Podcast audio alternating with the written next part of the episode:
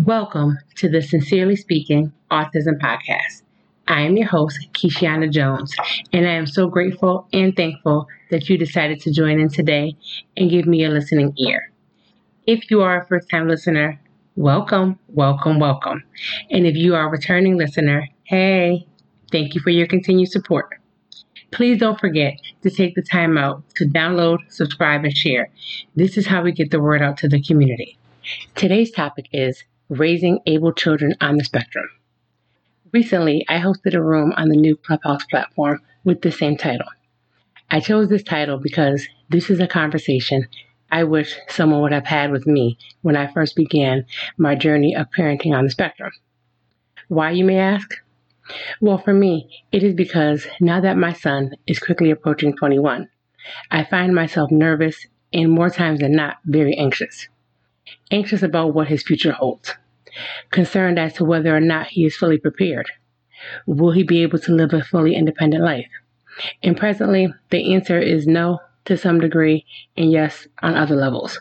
So with that, I refuse to be um, to become discouraged. And what I am learning to do is now to refocus, regroup, and set my sights on the next moves that need to be made. See, for many of us, this pandemic has posed many obstacles. For my son, it has hindered his in-person community job training as well as travel training. So this is why I wanted to take the time to explore this topic with you so that I can encourage other parents, such as yourself, to start early with your preparation for adulthood. Now, this may sound completely insane, but trust me, you do not want to make the mistakes that I have and find yourself here nervous and anxious about the future. While yes, Lord willing, we will not see ourselves in another global pandemic, but we must always, always work and plan for the future. When I hosted this topic on Clubhouse, one of the parents said something that really stuck with me, which was this: start the transition process to adulthood when our kids are young. The parent went on to instruct that we not look at our children through an autism lens, but through the lens that will allow them to live independent lives outside of us, one that allows them to be successful at whatever level they define as successful. Yes, we will have to modify our teaching, but we have to also press forward to show them that they are able. According to Merriam-Webster Dictionary, one definition of able states the following: able is having the freedom or opportunity to do something.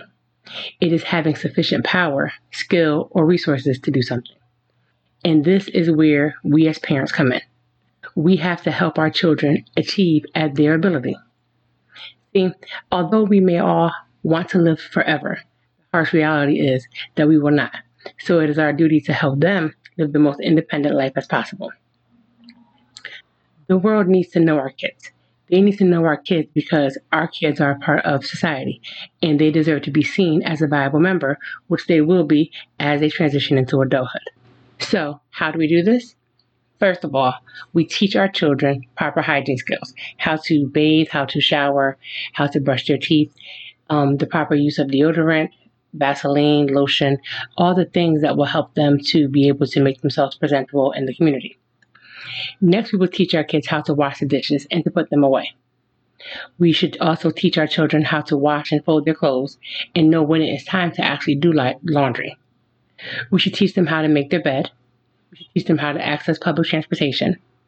We should introduce them to our local fire or to police departments and see if they can flag our homes as having a person with autism in the home that may not respond in high-stress situations such as fire, et cetera. We should take the time out to introduce our children to the local stores that we frequent the most and make sure that the managers and the clerks are familiar with them and understand the need for them to keep their distance and to help have less interference by onlookers or passerbys if our children are having a meltdown. We need to teach our children how to cook, how to prep their food, how to reheat, and how to know when it is time to go grocery shopping. Next, we must teach our children how to problem solve in case of an emergency. We also need to find education or employment opportunities that revolve around our kids' interests.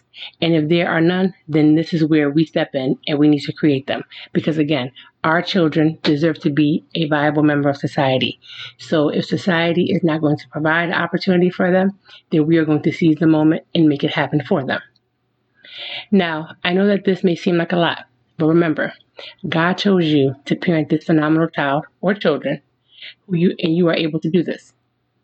When you get a chance, I recommend the book by Temple Grandin called The Loving Push, or another book called Parent Like an Autistic by Kay Braun Johnson. I think these may be some good starting points to jumpstart or reset your parenting journey on the autism spectrum. We are our kids' voice, but we are essentially helping them to have a voice later. So let's take a deep breath. Now another one. Now let's roll up our sleeves because we have work to do. Let's do this. And don't forget to always be well. Talk to you soon. Bye.